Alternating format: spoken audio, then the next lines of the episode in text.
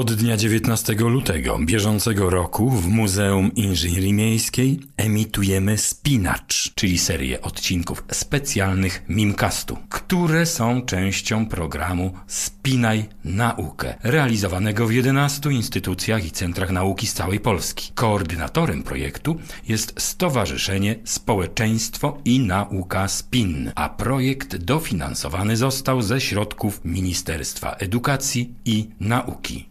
Muzeum Inżynierii Miejskiej w Krakowie prezentuje.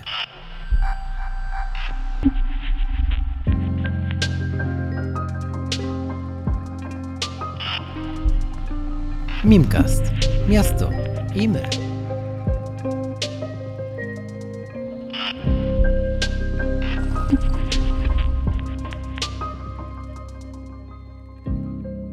Na Spinacz, czyli odcinki specjalne podcastu Muzeum Inżynierii Miejskiej, zaprasza Państwa Paweł Pasterz. Dzień dobry. Drodzy Państwo, czas spłynie nieubłaganie. Jeszcze nie tak dawno rozpoczynaliśmy serię Mimcastów, pierwszym odcinkiem premierowym, a już odprawiamy szósty. A gościem tego wydania Mimcastu będzie przyrodnik, nauczyciel, menadżer, popularyzator nauki. Z perspektywy badacza do kręgu jego zainteresowań należą ekologia wód płynących, biomonitoring i relacje zachodzące pomiędzy ekosystemami wodnymi i lądowymi. Obecnie tworzy od podstaw pasaż odkryć lokalne Centrum Nauki w Tarnowie, a od dekady zawodowo związany jest z edukacją STEAM, czy może jednak STEM, no bo jedna literka w tym skrócie robi pewną różnicę.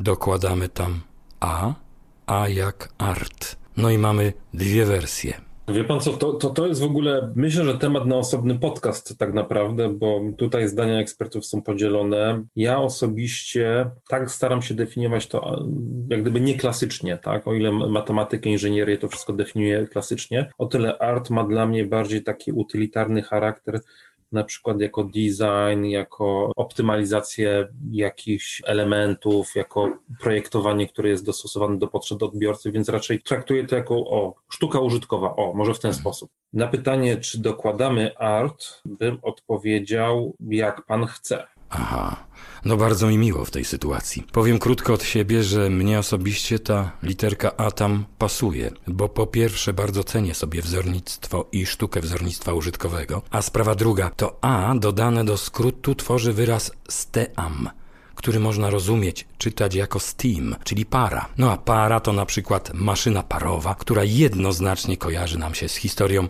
cywilizacji i techniki. No ale to może jednak nie drążmy, bo to nie jest zasadniczy temat tego odcinka. Choć ma pan oczywiście rację to problem na całkiem osobny podcast. Ale myślę, że to jest ciekawe i wie pan, ja obserwując też rynek edukacyjny, czy wężej powiedzmy ten centrum naukowy, to też widzę, że powoli zaczyna nam brakować, z racji na to, że coraz więcej o tym Steamie czy STEMie mówimy, zaczyna nam brakować jakiegoś polskiego odpowiednika, tak jak mieliśmy wcześniej ICT i się tego TIKA dorobiliśmy i przyjął się ten skrót, natomiast STEMem czy ze Steamem mamy problem, na razie używamy tylko angielskiego skrótu, Natomiast myślę, że to jest kwestia po prostu jednej, drugiej, trzeciej dyskusji w większym gronie na jakiejś sensownej konferencji i wtedy pewnie się coś zacznie rodzić. Więc tak, zdecydowanie uważam, że to jest dobry temat e, gdzieś tam do odnotowania i do, do podjęcia, do przedyskutowania, czy w kolejnym podcaście, czy, czy po prostu. Dobra, no to mamy to na razie z głowy. Zatem zaczniemy zasadniczą część odcinka. To pierwszy w ogóle tak długi wstęp nam się tu wygenerował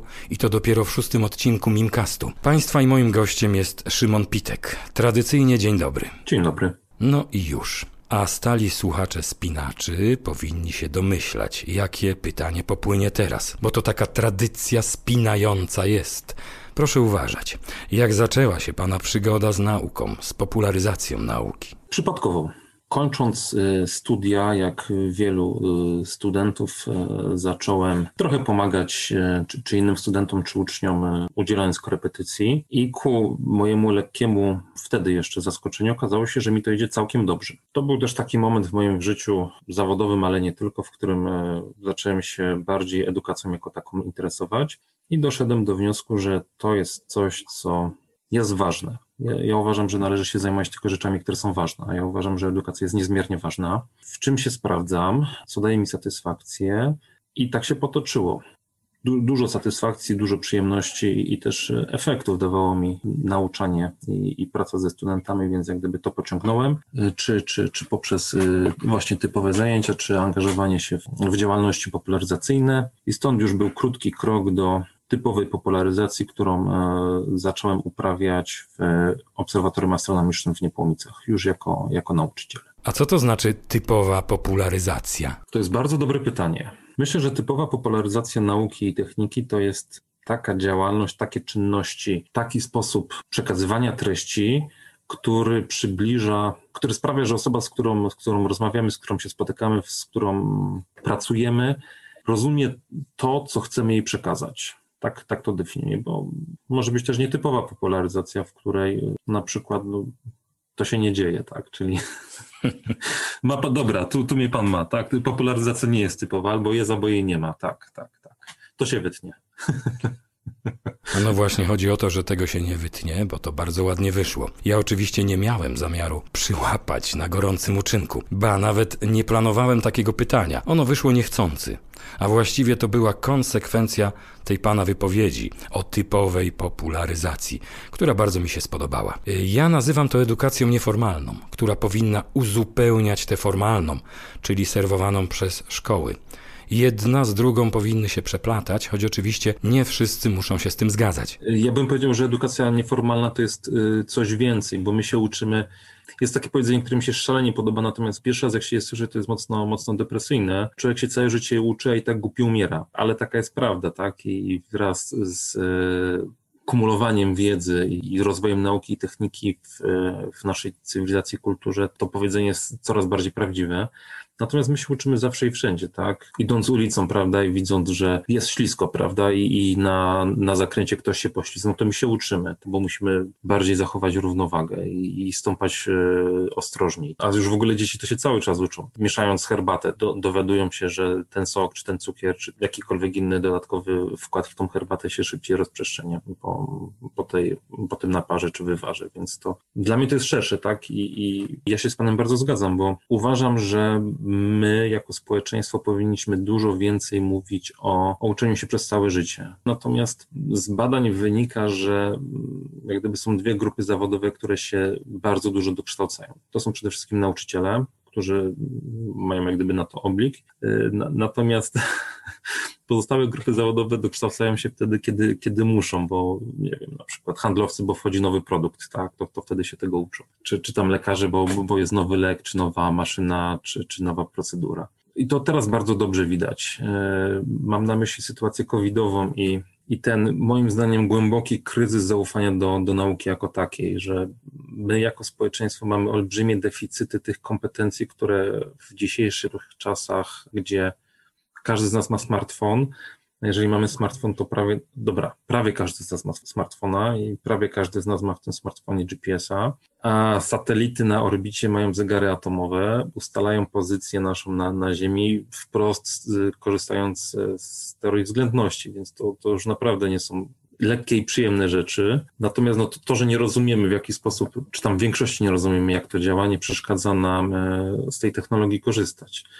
Końcówką czerwca mm, prezydent Joe Biden e, ogłosił, że ma e, dane z, ze swoich służb wywiadowczych, że teoria o tym, że COVID-19 został wyprodukowany, czy też uciekł z laboratorium, druga konkurencyjna, że, że naturalnie, samoistnie przeskoczył między gatunkami, są równie prawdopodobne. Rok wcześniej wszyscy tą teorię wykluczali i, i tą o, o antropogenicznym pochodzeniu tego wirusa wykluczali ją i każdego, kto tak mówił, czy nawet zadawał takie pytania, wyzywano od, od foliarzy i tym podobnych, więc e, to z jednej strony pokazuje, jak wspomniałem, o, o tym głębokim kryzysie, w którym uważam jako, jako nawet cywilizacja, dobra, to jest może za duże słowo jako cywilizacja, ale myślę, że jako społeczeństwo, czy może jako kultura nawet jesteśmy, wskazuje na tą niepewność i, te braki kompetencji, które uważam, że musimy uzupełniać, bo będzie nam w, w tej rzeczywistości, która jest coraz bardziej złożona, z jednej strony jest coraz lepiej wytłumaczona, tak, bo fizyka idzie do przodu, chemia idzie do przodu, genetyka, my wiemy coraz więcej, tak, coraz lepiej rozumiemy to, co się dzieje w, w rzeczywistości, w, w której funkcjonujemy, ale z drugiej strony próg wejścia w tą wiedzę jest coraz wyższy i naturalnym jest, że coraz mniej ludzi rozumie świat, w którym żyjemy, tak? bo jest coraz bardziej złożony. Proszę Państwa, proponuję, żeby zapamiętać tę audycję i ten moment, bo to może być przełomowa chwila w historii popularyzacji nauki, a szczególnie w kwestii definicji typowej popularyzacji. Zatem stawiamy tutaj kropkę i przechodzimy do tematu, który miał być tym zasadniczym. No ale tak to już jest, że gdy spotykają się pasjonaci, gdy pojawia się wspólny temat, to dygresja generuje dygresję i licznik bije, a czas szybko płynie. Ale tak powinna właśnie wyglądać popularyzacja nauki, edukacja przy kawie, na luzie. No bo człowiek uczy się całe życie i tak dalej. I to, co powiedział pan o mieszaniu herbaty i o tym ślizganiu się na lodzie, gdy uczymy się eksperymentalnie, czym jest tarcie, a w zasadzie brak tarcia. To jest bezczelnie piękne. A ja dorzuciłbym tutaj jeszcze jedną myśl, no niestety nie moją, ale też znakomitą. Taki drogowskaz dla popularyzatorów warsztatowej edukacji naukowo-technicznej szczególnie. Powiedz mi, a zapomnę, pokaż, a zapamiętam, daj zrobić samodzielnie, to zrozumiem. Damy jeszcze jeden stopień wyżej. Mianowicie pozwól mi uczyć innych. Przyswojenie wiedzy, umiejętności, kompetencji jest najwyższy w, wtedy, kiedy my uczymy innych tego, co sami musimy się, czego, tego, czego sami się musimy nauczyć. Wtedy, wtedy to, ta, ta absorpcja jest na poziomie 90%. Ja w ogóle się zastanawiam, dlaczego na przykład w szkołach uczniowie starszych klas nie uczą uczniów młodszych klas. Zasada mistrza i ucznia. Kiedyś taka instytucja znakomicie funkcjonowała w rzemiośle, w sztuce, w kulturze. Oto kolejny temat na kolejny program. Ale do rzeczy, kolejny raz. Pozwoli pan jednak, że wrócimy do... Do rzeki. Do rzeki. No znakomicie. To ja pozwolę sobie na taki całkiem literacki wstęp do poważnych rozważań. I cytat. Mały fragment książki pana Gomulickiego pod tytułem Wspomnienia niebieskiego mundurka, której akcja toczy się w Półtusku, mieście leżącym nad rzeką Narwią. Niech to będzie pretekst do rozmowy o rzekach i miastach, o rzece w mieście i mieście nad rzeką. Gdyby mieszkańcowi Półtuska powiedział kto, że są miasta pozbawione rzek, leżące nad wąskimi, błotnistymi strugami, lub nawet zmuszone czerpać wodę wyłącznie ze studzien, nie uwierzyłby. Uwierzywszy zaś, przeraziłby się. Czy można żyć bez sąsiedztwa rzeki? Myślę, że na to pytanie odpowiedź jest prosta i trudna jednocześnie. Prosta odpowiedź to jest nie, a trudna to zależy. Jak e, w większości przypadków, historycznie miasta związane są z wodą i to jest fakt. I tutaj możemy jakby podzielić te zbiory miast na, na, na dwie kategorie. Miasta zlokowane nad rzekami i miasta lokowane na wybrzeżu. Natomiast jeżeli miasto jest na wybrzeżu, to prawie zawsze mm, były one lokowane przy ujściach rzek. Tak? Jak myślę, wszyscy wiemy, e, w morzach czy, czy w oceanach mamy wodę słoną, która niestety jest średnio zdatna do, do picia, więc tak czy inaczej miasto, miasto jest rzeką. Takie, takie jest moje zdanie. Im więcej się zastanawiam, zgłębiam te zagadnienia związane z rolą rzek w mieście, czy rolą miast dla rzeki, tym, e, tym bardziej tak uważam, że to są tak naprawdę byty łączne, nierozłączne. Zresztą w, w hydrobiologii, w, to jest taka dziedzina ekologii, która się zajmuje funkcjonowaniem środowisk wodnych, nie ma czegoś takiego jak ekosystem rzeki. Rzeka zawsze funkcjonuje wraz ze swoim rozlewiskiem. Dopiero koryto, tak, i, jego obręb w połączeniu z, z tą przestrzenią, na którą rzeka się rozlewa, to jest w naturze rzeki, tak? Ona zawsze wyleje, to jest tylko kwestia czasu. Dopiero one łącznie tworzą ekosystem, w którym, o którym możemy rozmawiać z, z, z punktu widzenia przyrodniczego. A jak te relacje pomiędzy człowiekiem, miastem i rzeką wyglądały z perspektywy historii? No wiadomym jest, że ludzie osiedlając się, budując miasta małe i duże, szukali tego towarzystwa, tego sąsiedztwa rzeki, wody. Woda jest niezbędna dla życia jak powietrze. Dawno, dawno temu, jeszcze jako student Wydziału Architektury Politechniki Krakowskiej, byłem uczony na zajęciach z historii urbanistyki o tych relacjach. Być może pan kojarzy Witruwiusza i jego 10 ksiąg o architekturze. Oczywiście, że kojarzę, bo to klasyka jest, choć na pamięć nie znam. Moim zdaniem ten pierwszy krok, od, od którego możemy, mo, możemy, należałoby zacząć, nie, nie, będzie dużym błędem, jeżeli sobie pominiemy prehistorię, chociaż dlaczego nie? Możemy sobie zacząć od prehistorii. Jak pan wspomniał, y, logicznym jest, że rzeka daje wodę którą, którą można pić. Rzeka też daje, to, to jest naturalna przeszkoda terenowa, więc też zapewnia pewną osłonę od od tego, co jest po, po, drugim brzegu. Rzeka też karmi, możemy w niej łowić, ale rzeka też daje materiał budulec, tak? Jakieś kruszywo, które możemy z niej wydobyć. Te aspekty towarzyszyły nam, naszemu gatunkowi tak naprawdę od zawsze, odkąd zaczęliśmy prowadzić bardziej osiadły tryb życia. Natomiast już e, w pierwszym wieku przed naszą erą Witruwiusz, e, rzymski architekt, konstruktor, inżynier, w swoim dziele o architekturze ksiąg 10 wskazał na tak naprawdę przełomowe podejście do, do tego, co rzeka daje, mianowicie do energii. Starożytni Rzymianie konstruowali e, koła wodne, które napędzały czy to, czy to młyny, czy, czy inne urządzenia i, i ta rzeka zaczęła też być postrzegana jako źródło energii, co zasadniczo dzieje się do dzisiaj, tak? I jeżeli troszkę więcej wiemy o, o inżynierii starożytnych Rzymian, to jesteśmy pod olbrzymim podziwem tego, co byli w stanie ci ludzie 2000 lat temu konstruować i budować i, i, i co przetrwało do dzisiaj. I myślę, że duży udział w tym miało również zaprzęgnięcie właśnie tej tej mechanicznej energii rzeki, którą można było e, wykorzystywać e, w inżynierii, w budownictwie, w gospodarce. Gdybyśmy teraz przeskoczyli ze starożytności do średniowiecza, czy całe to dziedzictwo, ta myśl techniczna, inżynierska, otrzymana w spadku po czasach rzymskich, zostało wykorzystane? Czy nic nowego się nie wydarzyło. Okres średniowiecza często kojarzy się nie najlepiej z takim zacofaniem, brakiem zainteresowania nauką i techniką. Średniowiecze dołożyło coś od siebie do tej układanki, czy raczej mówiąc kolokwialnie zepsuło. Średniowiecze to jest y, zasadniczo bardzo długi okres, trwający w zależności od tego, jak licząc, czy i, i od którego momentu, tak, ale powiedzmy, że, że od upadku Rzymu do, do upadku Konstantynopola to to jest około tysiąca lat. Kawał historii naprawdę i, i ta rozpiętość dat też tutaj utrudnia interpretację. Natomiast funkcjonowały wtedy na przykład kuźnie, które były napędzane y, młynami wodnymi, co zdecydowanie zwiększyło podaż y, metalowych narzędzi, czy uzbrojenia, czy innych elementów. Natomiast czy zepsuło? Znowu zależy to od skali. Ja porównuję do, do tego, co się dzieje z rzekami dzisiaj, więc y, wszystko, co się dzieje przed, przed pierwszymi tamami, tak naprawdę betonowymi tamami, to są tak naprawdę igraszki.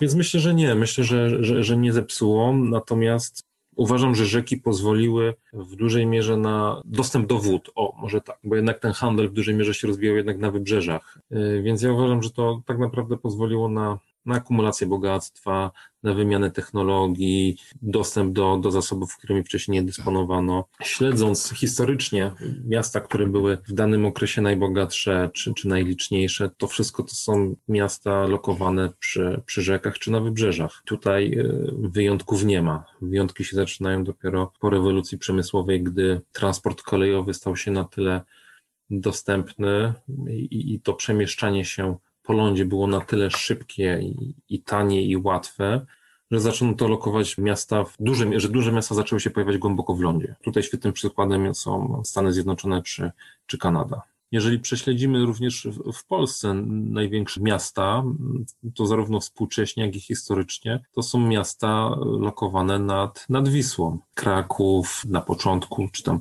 powiedzmy prawie na początku Wisły, jest z drugiej strony Gdańsk, po drodze Warszawa, bez większych zmian to jest stan, który trwa od setek lat. No, po drodze jest jeszcze na przykład Sandomierz, który stanowił ważne miejsce na mapie handlowej ówczesnej Polski. Jasne, zgadzam się, ale też Toruń, prawda, który średniowiecznie był bardzo ważnym miastem, natomiast współcześnie jest nadal piękny. To może w tym miejscu zamknijmy kwestie historyczne i przejdźmy do tego, co najważniejsze, a przynajmniej dla nas, współcześnie żyjących w miastach nad rzekami i bez dostępu do nich. Jak wyglądamy dziś na tle relacji miasto-rzeka, no i my w tym zespole? Ja uważam, że rzeki dużo krzywdy od nas doznały. Jestem wielkim wrogiem tamowania rzek, z tego względu, że tama jako, jest, jako budowla hydrotechniczna jest z definicji skazana na zagładę.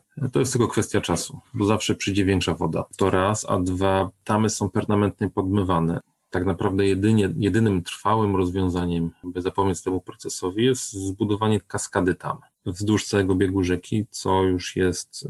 Ja bym porównał to do pocięcia ciała na ileś tam kawałków i, i to ciało ma dalej żyć, funkcjonować, być w kontakcie poszczególne części między sobą, co, co, co się nie dzieje. Rzekę należy postrzegać jako, jako całość, e, od, od źródeł do, do ujścia tak też myślę, że, że, że, te nasze rzeki powinny, e, taki kształt powinny przybierać. E, również duża mm, melioracja, która, która miała miejsce, osuszanie wielu terenów, bagien, prostowanie tych rzek, tam gdzie, gdzie meandrowały, to są e, powody, dla których teraz borykamy się z tymi problemami, jakie mamy ze suszą hydrologiczną od kilkunastu lat, to wymusza na nas e, podejmowanie tych różnorodnych, często dużo droższych niż te, te pierwotne grzechy, które e, na rzekach popełniliśmy. Mamy mało obszarów zielonych, które mogłyby mm, retencjonować tą, tą wodę. Jeżeli mamy ulewy, to, to praktycznie to jest wszystko spływ powierzchniowy, który do kanalizacji burzowej trafia i potem tak naprawdę od razu na Gdańsk do Bałtyku. Nie zostaje ta woda w przyrodzie. A jak to się ma wszystko do miast? Znowu, to zależy, tak? Od, od której strony byśmy tutaj chcieli do tego podejść? Ja uważam, że rzeka jest wielkim bogactwem dla miasta. Dużo mówimy o, o niskiej emisji, z którą faktycznie mamy problem, chociaż z roku na rok rzeczywiście jest lepiej, to dalej jesteśmy, daleko jesteśmy od stanu, w którym, w którym będzie dobrze. Natomiast rzeka to jest taki fragment przestrzeni miejskiej, na którym się nie da budować, co jest świetne, bo jeżeli się nie da budować, to jest to naturalny ciąg, w którym e, hula hula wiatr i, i to miasto nam przewietrza. Rzeka też jest ciągiem komunikacyjnym. W Krakowie funkcjonuje tramwaj wodny, którym się możemy przemieszczać pomiędzy punktami zlokalizowanymi wzdłuż koryta. Ja uważam, że to są ciekawe i, i, bardzo sensowne rozwiązania. Teraz pewnie troszkę bardziej turystyczne niż, niż faktycznie komunikacyjne, Natomiast jestem w stanie sobie wyobrazić, że przy odpowiednim rozwoju infrastruktury można by było to rozwiązanie zaaplikować. Tak? Wiadomo, nie do każdego miasta, bo jeżeli mamy wzdłuż rzeki drogę, czy, czy torowisko, czy, czy linię metra, to transport e, tą infrastrukturą zawsze będzie szybszy niż transport e, rzeką. Natomiast jeżeli tego nie mamy i, i rzeka z miastem są tak wzajemnie w przestrzeni umiejscowione, że bylibyśmy w stanie się szybciej przemieszczać pomiędzy określonymi punktami, to czemu nie? Rzeka to też jest świetna przestrzeń do rekreacji. Jak wspomniałem, nie da się tam za bardzo budować. E, przy brzegach też raczej nie budujemy, bo, bo jednak to lustro wody lubi sobie podchodzić wyżej, niżej, więc to są świetne miejsca spacerowe, czy na ścieżki rowerowe, czy przy samym korycie, czy, czy po wałach. Rewelacyjna sprawa.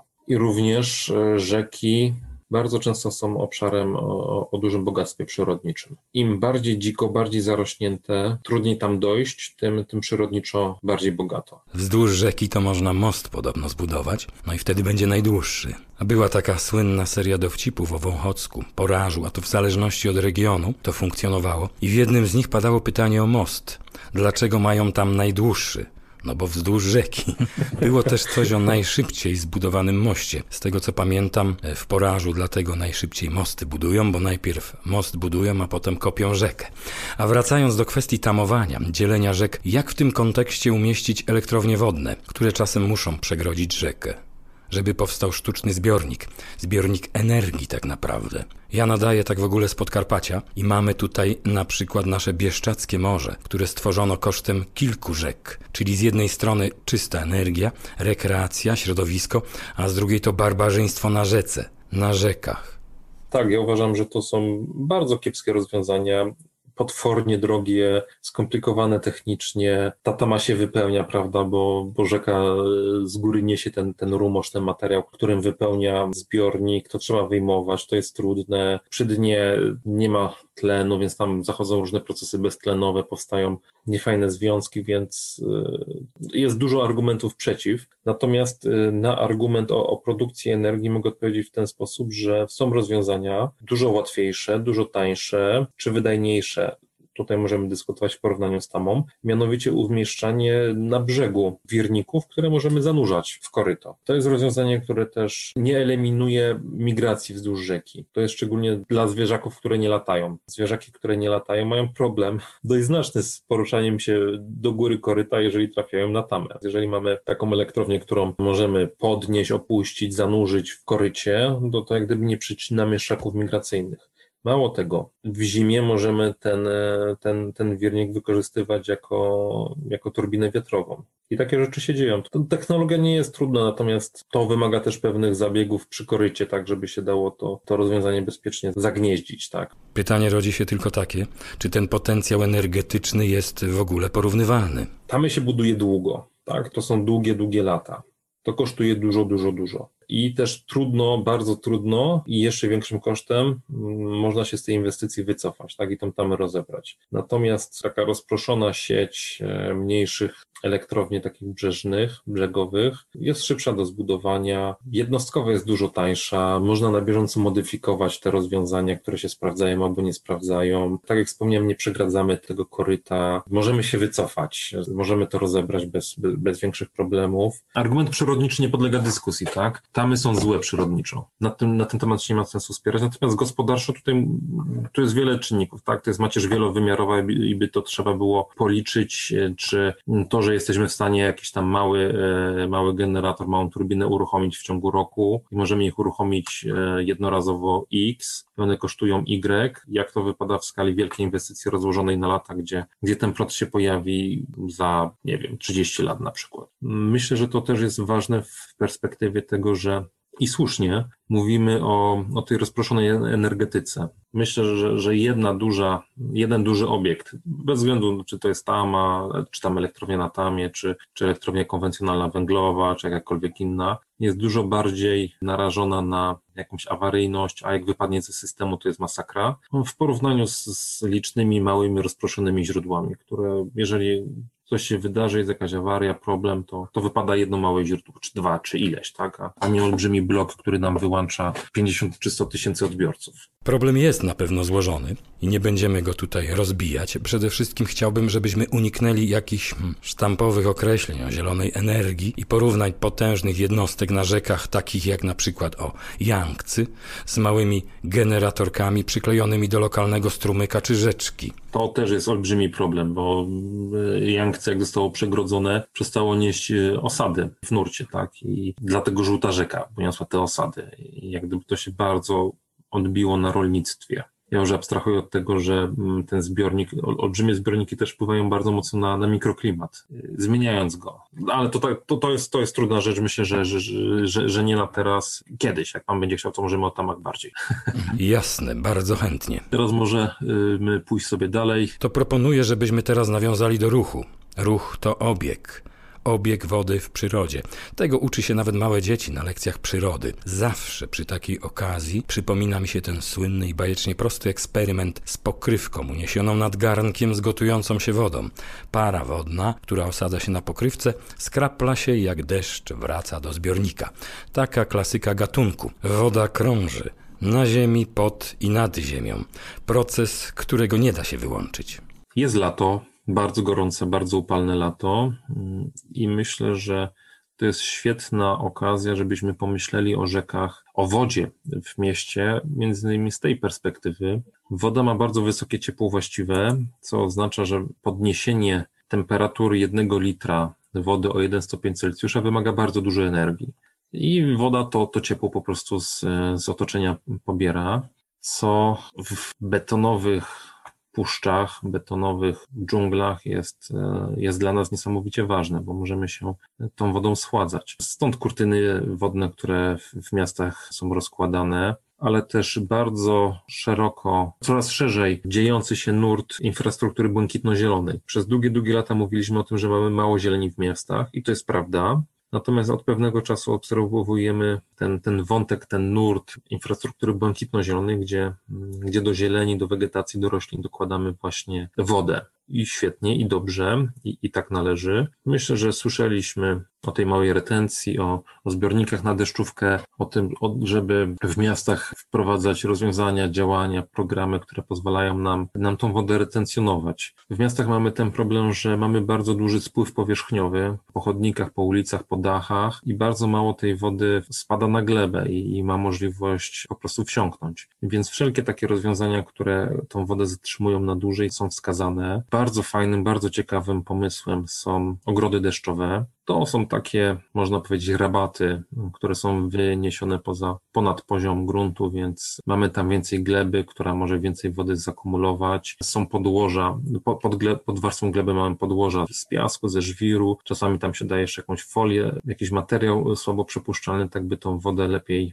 retencjonować, zatrzymywać, by ona miała okazję wolniej do, do atmosfery wrócić. Spływ jest najgorszy, bo jeżeli już ta woda wpadnie gdzieś tam właśnie w tą kanalizację burzową, to jest po prostu odprowadzana do, no tak naprawdę do ujścia, tak, do rzeki takiej czy siakiej i potem już, już na, na Gdańsk, tak, do Bałtyku. Natomiast też chciałbym zwrócić uwagę na to, że rzeki jako element przyrodniczy są e, moim zdaniem stosunkowo najsłabiej znane standardowemu e, mieszczuchowi, a szkoda, bo ja nie jestem tutaj, e, nie jestem tutaj obiektywny z racji na to, że, że jestem hydrobiologiem i zajmuję się rzekami i uważam, że są po prostu fascynujące. Natomiast bogactwo życia w samych rzekach czy, czy ich bezpośrednim otoczeniu jest, jest przeolbrzymie. W dużej mierze wynika to, to z tych rzeczy, które wspomniałem wcześniej, czyli ograniczona zabudowa, tak? A jeżeli ograniczona zabudowa, to również ograniczony wpływ człowieka jako takiego. To nietypowe ukształtowanie terenu, czyli meandrowanie. To zawsze przekłada się też, też na bogactwo czy też nazywana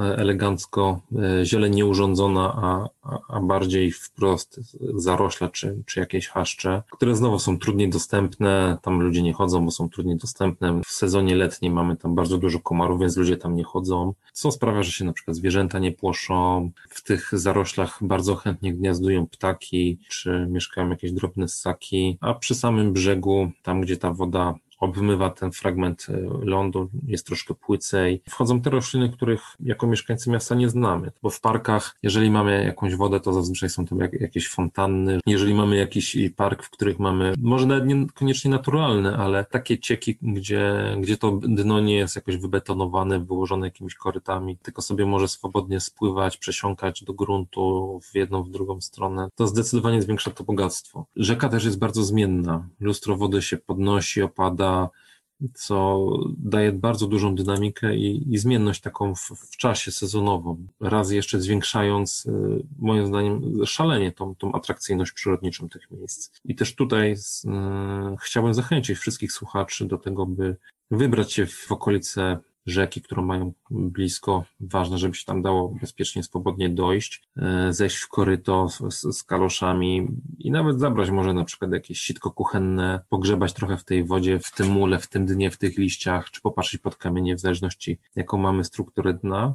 Można bardzo dużo ciekawych rzeczy znaleźć. No to skoro już pan tak zaczepił elegancko o te sitka, to ja w tym momencie przyznam się, że przygotowując tematykę tego spotkania, oglądałem pewną galerię fotografii, na których uwieczniono milusińskich wyposażonych w rozmaite sitka, siatki i durszlaki, grzebiących w wodzie. Choć w zasadzie wodą trudno to nazwać, raczej w mule. Zabawa przednia.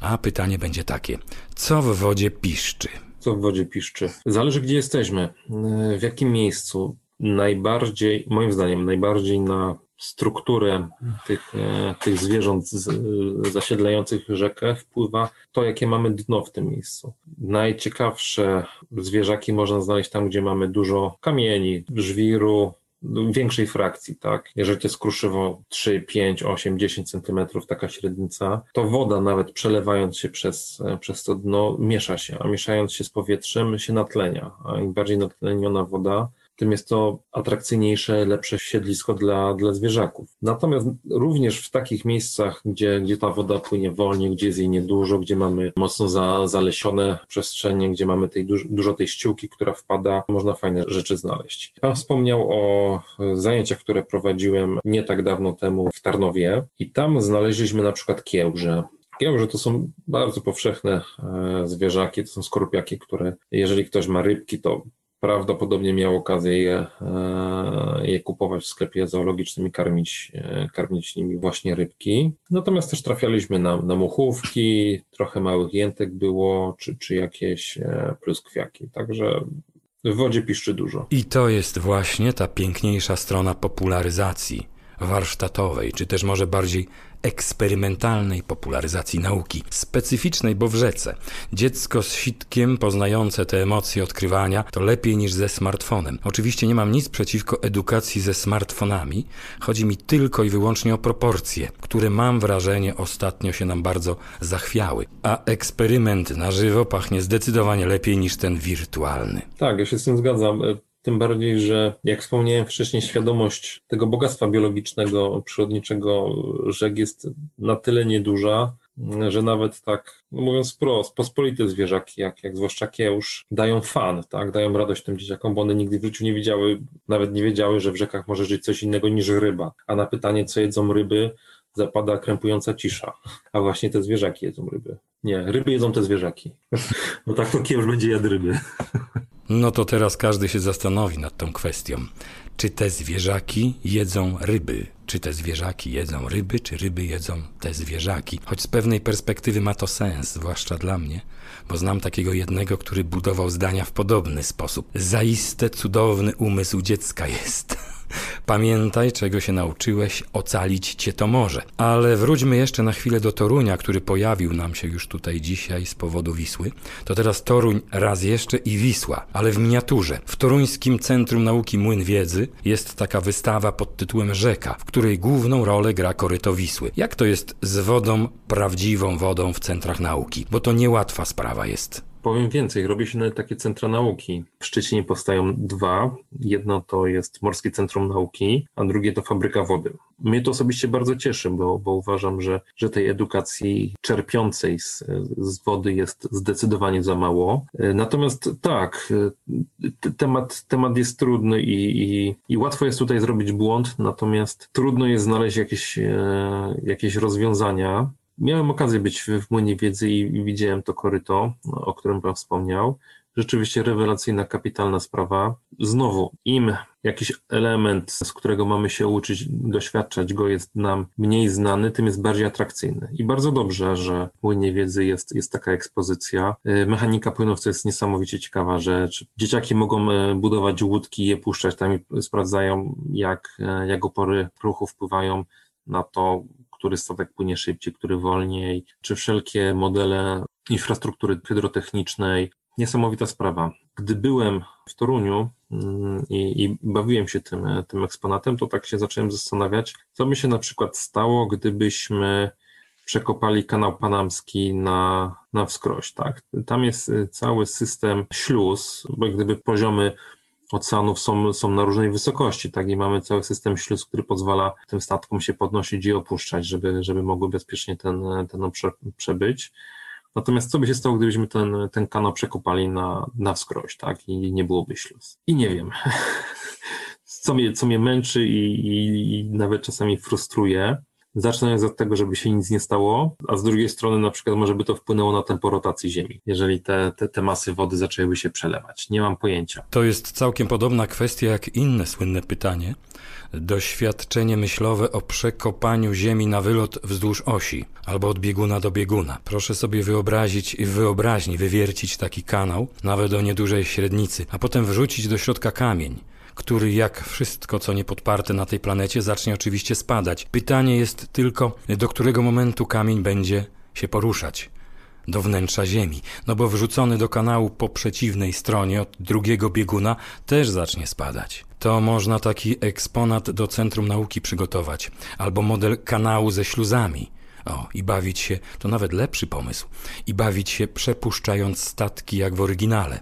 Nie wiem, czy, czy nie widziałem takiego eksponatu w Koperniku na jednej z, e, z wystaw czasowych. To jest do sprawdzenia, bo, bo tak jak mówię, pamiętam, że byłem tam ze 4 lata temu i tam była taka wystawa Płyń lub Giń czy trzy lata temu. Tam właśnie było dużo z, z, transportem morskim, z infrastrukturą i być może coś takiego było. Budujecie w Tarnowie Centrum Nauki, to może jest to pomysł do wykorzystania. Tak, przygotowujemy mm, właśnie Centrum Nauki Lokalne w Tarnowie, natomiast jego specyfika jest dość duża. To jest obiekt zabytkowy z bardzo ścisłym nadzorem konserwatorskim, tak wewnątrz, jak i na zewnątrz, więc nie mam niestety nawet technicznie możliwości korzystać tam z, z eksponatu, gdzie jest otwarta woda. Cóż, siła wyższa w postaci zabytku nie, nie, nie pozwala na, na taki element. A z siłami, zwłaszcza wyższymi, się nie dyskutuje. Dobrze. Proszę Państwa, zaczęliśmy tę rozmowę o rzece od lektury książki Wiktora Gomulickiego, od cytatu w zasadzie. To proponuję, żeby spiąć tę opowieść tym, od czego zaczęliśmy i odpowiedzieć na pytanie, czy miasta bez Towarzystwa Rzeki są biedniejsze od tych, przez które rzeki przepływają. To jest pytanie, na które można odpowiedzieć na wielu poziomach. Są biedniejsze w złotówkach, tak, czy w euro, czy w dolarach, bo rzeka to był dostęp historycznie, wcześniej to był dostęp do, do szlaków handlowych, szlaków komunikacyjnych, co, co pozwalało się bogacić na handlu, e, czy pozwalało się rozwijać e, w zakresie kultury, czy zapewniało tym właśnie transfer e, wiedzy, umiejętności, kompetencji. Są biedniejsze moim zdaniem są biedniejsze przyrodniczo. Znowu, bo mają mniejszy dostęp do, do wody, tak, która jest drugą po powietrzu podstawową potrzebą egzystencjalną organizmów żywych. Są biedniejsze, bo są mniej ciekawe. Rzeka zawsze wprowadza, i to jest coś, co może się wielu osobom nie spodobać, ten duży element zmienności, tak, e, wymusza budowanie mostów, co kosztuje, jest trudne, ale ja uważam, że, że, że to jest piękne, spinanie dwóch kawałków lądu, pod którymi płynie woda, czy, czy ostatnio nawet budujemy mosty nad cieśninami. Myślę, że też są biedniejsze społecznie, bo uważam, że, że rzeka i przestrzeń wokół niej jest też świetnym, świetnym miejscem, gdzie możemy e, jako, jako mieszkańcy się, się integrować, czy, czy korzystać z tego, co miasto nam ma do zaoferowania, z tych e, usług czasu wolnego, chyba tak to się nazywa. Wszystko pięknie, naprawdę, ale popatrzmy na drugi koniec tego kijaszka, a tam możemy znaleźć na przykład kwestie bezpieczeństwa, od choćby zagrożenie powodziowe. Tutaj mieszkańcy miast bez rzeki śpią jakby spokojniej. Y, bo, bo nie muszą się y, martwić zalaniem. To jest prawda. Tak, ja się z tym zgadzam, to jest prawda. Natomiast myślę, że każdy y, musi rozważyć, co się bardziej w perspektywie oczywiście długo, długofalowej, wieloletniej, liczonej w dziesięciolecia, bardziej opłaca. I myślę, że historycznie jednak bardziej się opłaca te miasta lokować i mieszkać nad rzekami, bo fakty y, świadczą na tą rzecz, tak, przemawiają za, za tym rozwiązaniem i, i to obserwujemy. Y, natomiast jeżeli Pan już poruszył wątek ryzyka powodziowego i, i bezpieczeństwa przeciwpowodziowego, to tutaj też mamy rozwiązania, które pozwalają zabezpieczyć y, miasta czy w ogóle obszary przed zalewaniem. Ja jestem wielkim fanem, wielkim zwolennikiem polderów i uważam, że to jest najlepsze, co możemy stosować, żeby minimalizować ryzyko zalań. Polder to jest taki to jest taka łąka tak naprawdę. To jest taka łąka, na której się pasą krowy, gdzie jest jakaś niedroga, łatwa infrastruktura, jakieś tam bite ścieżki i tak dalej. One są bezpośrednio przy korycie rzeki, są obwałowane dookoła, mają śluzy i w momencie, w którym się zbiera i są duże, tak, to, to są obszary liczone w hektarach i to w wielu, wielu hektarach. Natomiast gdy poziom wód w rzekach wzrasta, to, to te śluzy do polderów się otwiera, woda tam się wlewa i znowu, wracając do retencji. Powódź jest sytuacją, w której mamy bardzo dużo wody. Natomiast e, jako jako kraj mamy tej wody niedobory i wydaje się wielką rozrzutnością i myślę, że głupotą nieskorzystanie z sytuacji, o ile mamy taką technicznie możliwość do tego, żeby, żeby w jakiś sposób zakumulować i przyjąć w bezpieczny sposób te nadmiarowo olbrzymie ilości wody w trakcie wezbrań czy, czy powodzi, której później nie będziemy mieli. A taki polder może przyjąć jej setki e, tysięcy metrów sześciennych czy, czy więcej i, i później stopniowo e, po, po ustaniu ryzyka powodziowego, po, po opadnięciu e, lustra wody zwracać. No chyba, że znajdzie się w pobliżu jakiś cwany deweloper, który na tych polderowych terenach położonych nierzadko w pięknych okolicznościach przyrody zbuduje sobie osiedle. Pomidor. Pomidor. No i tym optymistycznym akcentem moglibyśmy zakończyć tę rozmowę. A żeby było jeszcze bardziej optymistycznie, przypomnę jedną wcześniejszą pana wypowiedź o mostach, które spinają brzegi. A to nam wyjątkowo pasuje, bo właśnie odprawiliśmy kolejne wydanie spinacza, spinającego jak most naukę. O. Mosty spinają brzegi, a bez rzek nie byłoby mostów. Zatem spinanie zawdzięczamy rzekom. Możemy tak powiedzieć? Myślę, że tak. Dziękuję pięknie za uwagę. Państwa i moim gościem był Szymon Pitek. Dziękuję serdecznie panu za gościnę, państwu za wysłuchanie i zapraszam do rzeki. To dopiero zabrzmiało optymistycznie. Zatem, drodzy Państwo, proszę teraz wyłączyć radioodbiorniki albo zabrać je ze sobą.